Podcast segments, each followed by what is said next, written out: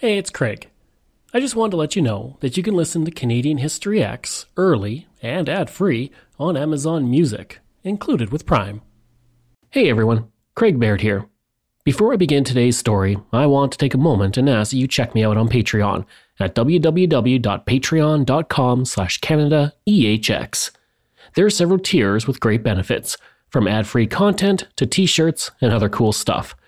And if you're a fan of Canadian History X, make sure you check out my other shows, From John to Justin and Canada, A Yearly Journey. And don't forget, you can also donate directly to the show at www.canadaehx.com. It helps keep this show going. All right, on with the show. A listener's note the following episode contains coarse language, adult themes, and content of a violent and disturbing nature, and may not be suitable for everyone. Listener discretion is advised. Guysborough County, located along the coast of Nova Scotia, is a fascinating place. Home to the Micmac people for centuries, and to black loyalists who fled the United States during the Revolutionary War. You will find miners, forestry workers, farmers, fishers, and a blend of cultures that make it truly unique. A boy from Ontario visited every summer, and without him knowing it, Guysborough County left a stamp on him and influenced his life in a way that had helped him become one of Canada's most celebrated and beloved folk singers whose life and career were cut far too short. I'm Craig Baird, and this is Canadian History X.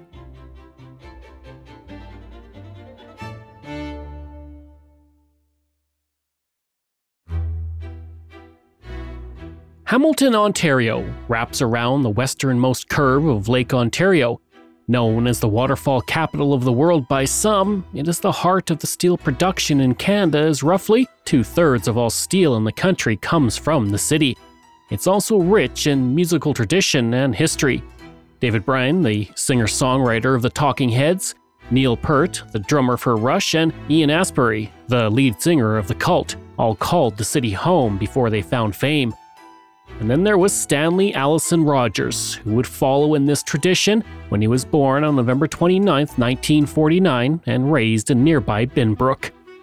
Although he was born 1,500 kilometers from Nova Scotia, the Maritimes were literally in his blood. His parents relocated from the Maritimes in search of work shortly after their marriage in July 1948, but every summer the family visited Guysborough County when he was five, his uncle Lee Bushell gave him his first guitar, hand built and fit for young Rogers to be able to play, which he did when he taught himself how to. If anybody has seen the second album, um, you'll notice this is on the cover hanging on the wall without strings, and this has not been played in 15 years. One, hey, made in one afternoon in Edgar, Ontario. This guitar was made in one afternoon? Yeah, it was made as a Christmas present for me uh, when I was five years old. It's beautiful. well, why I did you I not play? that far? Why did you not play it for 15 years? well, because I had I, I, graduated to larger guitars that sounded louder and sort of fatter and hmm. better. All right. That was Rogers on CBC's Canada After Dark in 1978, playing that same guitar. Rogers said his family's musical tradition seeped into him from an early age. He said, Mum's brothers, most of them anyway, played or sang or both, and I guess it followed that one of my earliest memories would be my uncle sitting around my grandparents' kitchen, half shot, playing guitars and singing old tearjerkers by Wilf Carter, Hank Snow, and Hank Williams. With 39 aunts and uncles in Nova Scotia, most with musical talent, and a grandfather who had been a telegraph operator but wrote poems that were kept in a binder, which the family often read or sang from, Rogers came from a musical pedigree. And his grandfather became one of his main musical influences. Andrew McLean, host of the Backyard History podcast, which focuses on the forgotten stories of the Maritimes, says Rogers' early life was always surrounded by music. Yeah, as I understand it, he put a lot of research and time into his stories, but he was also trying deliberately to embody a certain voice of um, the working working people of the Maritimes. It's not just anyone. He wouldn't be talking about the you know um, Sobeys family from Stellarton, where his grandfather grew up. This is very working minded. Throughout his youth, Rogers was exposed to a wide variety of music, but country and western truly drew him in. That's the genre because that's what his family sang around their summer get togethers. He also listened to the Grand Ole Opry, the legendary country music show broadcast out of Nashville on the radio. And as he got older, his musical taste broadened to include the Rolling Stones, the Beatles, and Bob Dylan. He also had a keen eye for observing the world around him. He saw the miners and fishermen in Nova Scotia and factory workers in Hamilton and watched them labor.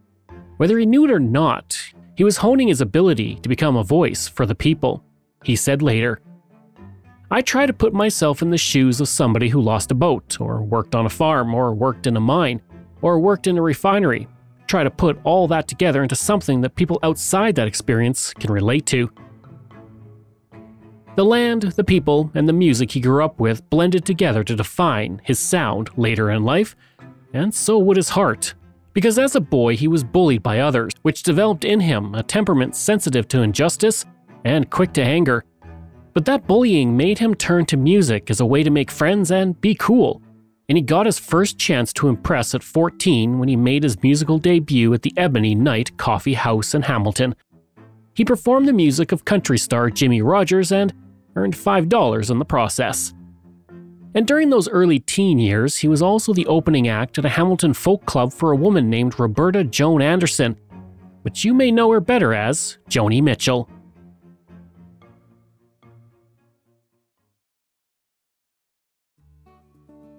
When he wasn't playing shows, he was a student at Saltfleet High School in Stoney Creek, Ontario, where he met other youths interested in music and began to play in bands. And while folk music eventually became his signature sound, Rogers played in garage rock bands with names such as Stanley and the Living Stones and The Hobbits. After graduating, he briefly attended McMaster University and Trent University while continuing to hone his sound as he ventured closer to folk and farther from rock and roll. He said this is when his brother Garnet joined him for what he thought was a brief time, but turned into over a decade of collaboration. He said, Most important is my brother Garnet Rogers, who, in a weak moment, right after high school, agreed to try playing with me for a while. It's been nearly 10 years now, and no other person can claim to be so much of an influence on my music or so indispensable to what I do.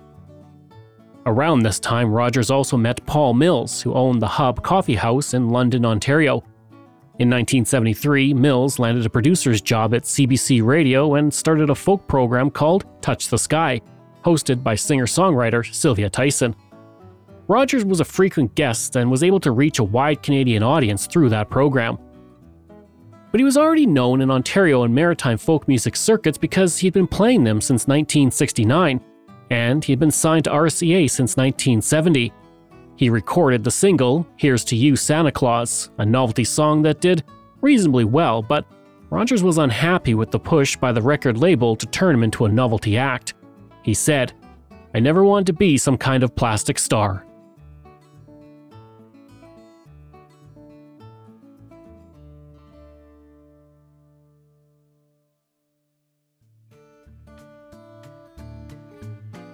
This is why those CBC radio spots were so important. They helped Rogers foster the folk sound and audience after he left RCA. He said he took inspiration from Stompin' Tom Connors and focused on blending music with history. He said, I hit upon the idea of taking my music in kind of a historical context, looking at the history of my country and its relationship to the rest of the world, and I started to write songs that reflected of Canadian spirit. With Gord Lowe, Brent Titcomb, and David Essig, he formed the folk music collective Cedar Lake. And while the band didn't do much, both Titcomb and Essig left and achieved success as folk musicians in their own rights decades later. Meanwhile, Rogers signed to the American folk label Vanguard, where he said he found little. He said, I was with Vanguard for a while, and they were the big folk label, but it turned out they wanted to get out of the folk music business. They wanted me to be a pop star. I didn't want to be a pop star. I wanted to be a folk singer, so I gave up on them. Rogers continued to play the folk circuit and in 1975 played the Winnipeg Folk Festival, which caught the attention of the artistic director Mitch Podolak, who had Rogers record some demos in a local studio. A year later, Rogers' life would change forever.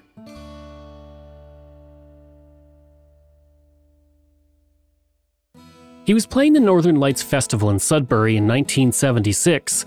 Also on the bill were the Friends of Fiddler's Green, a group of folk singers with a chorus style.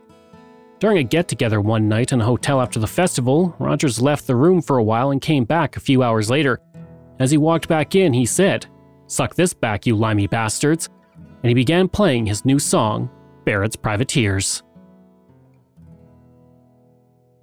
I was told we'd cruise the seas for American gold. We'd fire no guns, shed no tears. Now I'm a broken man on a Halifax pier, the last of Barrett's privateers. Podcast host Andrew McLean said it became one of Rogers' signature songs. But um, I was reading in uh, an unfinished conversation by Chris Gudgeon that his first memory, Stan Rogers' first memory, was in the Maritimes. So he Stan Rogers' first memory was sitting in his grandmother's kitchen in Hazel Hill, Nova Scotia. The room was warm and smelled of baking bread and burning birchwood from the fire. He held in his hand a peanut butter sandwich made out of still warm brown bread, and the room echoed with laughter and songs. He would later recognize the songs he was listening to as a child. They were Hank Williams, Jimmie Rodgers, and the Nova Scotia boys like Hank Snow and Wilf Carter. Around this time, Rogers' aunt, June, told him to write more songs about the people and places of Guysborough County, and he listened, and he spent from 1973 to 1976 working on songs which formed the basis of his first true album, Fogarty's Cove. Released by the independent label Barn Swallow Records in 1976, the album sold well, thanks to sales at Rogers concerts and a mail order service running out of his parents' house. In 1977, Rogers married his wife Ariel, who was a skilled singer songwriter in her own right. She was the inspiration for his only love song, 45 Years, which is honestly a beautiful song. It reminds me quite a bit of other love songs like God Only Knows, so I really encourage you to check it out. I listened to it several times over while writing this episode, so I highly recommend listening to it. But his love affair wasn't just with Ariel and was with his audience too, and the feeling was mutual. After each show, he sold records and spoke with people to find out about their lives and the history of an area, which often inspired a song. His wife Ariel said, He loved talking and listening to people because he was interested in what they did and wanted to tell their story. He had an incredible gift for taking that life experience and turning it almost like a prism so you saw the essence of the person rather than just a reflection.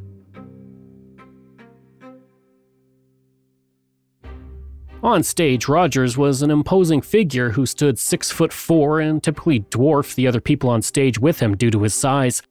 Danny Lanois, a Grammy winning producer who had produced albums for Neil Young, Bob Dylan, and U2, including the Joshua Tree and Achtung Baby, said of him He just had that big voice. People loved big voices. He got the gift from God. It was this big He Man voice, and that'll get you in the door. He was a great singer. That superhuman voice and his passion for history combined to answer a question on CBC's Canada After Dark in 1978, detailing Canso, Nova Scotia's past.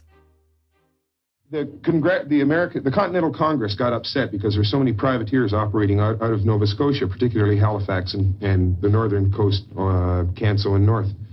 And uh, so he, John Paul Jones was sent up, and he sort of did his rape and pillage routine uh, along the coastline and did it to Canso twice. Who knows? Maybe if he was alive today, he would have a Canadian history podcast and I would have competition. Honestly, I'd be honored, because in many ways, Rogers was ahead of his time. Garnet Rogers said in his book, Night Drive Travels with My Brother If you presented yourself as a songwriter, you were met with puzzled silence. You watched and you waited. You played where you could, and you tried to make it count. Despite people like Gordon Lightfoot, Joni Mitchell, and Bob Dylan making it big, for Rogers, it was about being on the road. Those trips along the highways, playing shows, gave his bandmates, including his brother, a glimpse of Rogers' duality. He was a man who would stop to help a stranded motorist or help a kitten get off the road, and get into fights with his bandmates, even firing them on a whim. In one case, he left his bass player on the side of the road after an argument, he eventually returned, though, to get him when he cooled down. Once, when he found out the Vancouver Folk Festival was not allowing a reporter into the wrap party, he jumped down the stairs and confronted the bouncer, saying everyone would walk out if they didn't let the reporter in. Scottish folk artist Archie Fisher said that Rogers did not suffer fools.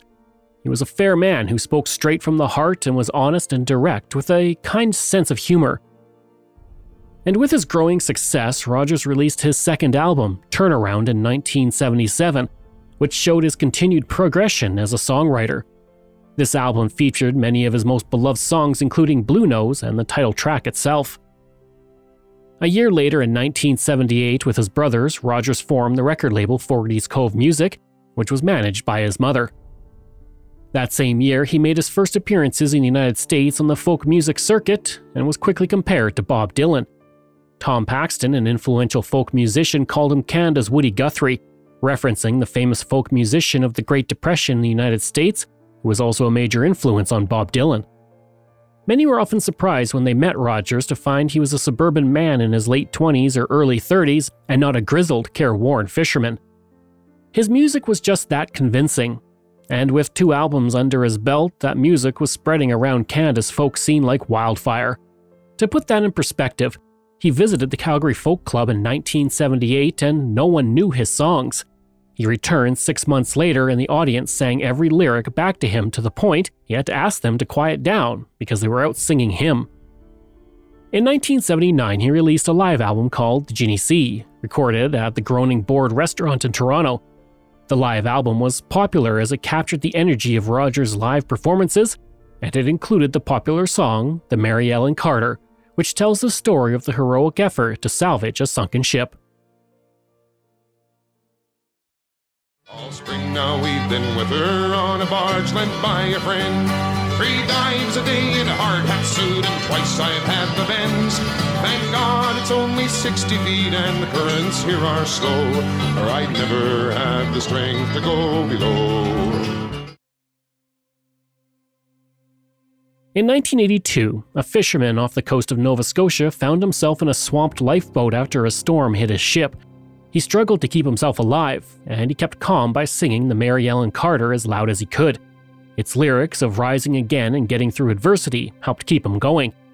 After he was rescued, he wrote to Rogers to tell him that his song had saved his life. Rogers kept that letter with him always for the rest of his life. And while his popularity was growing, Rogers wasn't exactly rich, and he had to rely on touring to take care of his family, which had expanded to include four children. He thought he had maybe a decade of touring left by the time the 1980s arrived. He said, I'm not in this for the fame or fortune. I'm in this strictly for the enjoyment I get of the music itself. I'm extremely lucky in that I have a lot of people who seem to like what I do, at least enough to pay me money to do it. Ariel said it was important to Rogers to ensure his music was good and true, Podcast host Andrew McLean agrees. He said that while writing a song, Rogers would spend a day at Lake Erie on a fishing trawler to watch the men working, even though it made him violently seasick, or visited a ranch and spent a day on a horse as he watched the ranchers. Think every Canadian knows that song Barrett's Privateers, but it's actually not hundreds of years old. It is fairly new. Um, it's hard to go, you'd be hard pressed to find a summer campfire on the Maritimes where someone doesn't break into that song, but he actually wrote it in just about 20 minutes. So, according to Ian Robb, who was there, Stan liked the idea of chorus songs. For him, it was a big social scene. He really enjoyed hanging out with us and singing along. We were doing our usual singing around, and Stan was there. Finally, Stan said with a smile, I've had enough of playing second fiddle to you guys, and he went away. And then 20 minutes later, Stan Rogers returned with a brand new song, and that was Barrett's Privateers. Because writing music was based on authentic experiences, his records often took a long time to write, produce, and release. Which is why the scheduled 1980 release of Northwest Passage took an extra year before it hit record stores. But it was worth it, because it defined his music and it made him a legend. For just one time, I would take the Northwest Passage to find the hand of Franklin reaching for the Beaufort Sea. Rogers' career reached its pinnacle with the release of Northwest Passage. The album's mature songwriting included some of Rogers' best songs, including The Idiot and Free in the Harbor. The title track of the album became his signature song, and today Northwest Passage is regarded as one of the finest songs ever produced in Canada. Paul Mills, who produced many folk albums, including those by Stan Rogers, said of hearing the song. I was having breakfast and Stan came down from upstairs where the studio was, and he said, Well, I've been up all night and I finished a song. I said, Great, let's hear it. And he sang Northwest Passage. I still get a lump in my throat telling you. After he finished that song, I had tears in my eyes. It was so amazing. The album focused more on life on the prairies and the farms and factories of Western Canada than his previous albums. And Rogers' star was on the rise, performing at large concert halls and folk venues, often as the headlining act across Canada and the United States. He appeared regularly on CBC radio and he made appearances on Celtic Grandfather, the popular John Allan Cameron television show that helped bring new music to Canadians years before MuchMusic existed. He was on the cusp of going mainstream as he became popular in major US cities like Chicago and Los Angeles. Rogers was ready to break through as a major star. He said, I figure if my health holds out, I've got another 50 years of writing in me. But, as is often the case, fate had other plans.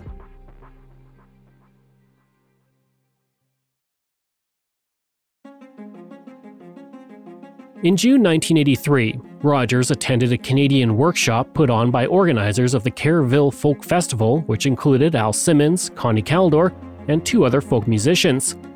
When it became clear that the American audience knew little about Canada, Rogers' love for history sprang into action as he told of our early history, from the earliest settlers to the War of 1812. On June 2, 1983, Rogers was flying back to Canada from that festival when passengers smelled something from the back of the plane. At that same time, a circuit breaker for the toilet pump tripped in the cockpit but did not reset.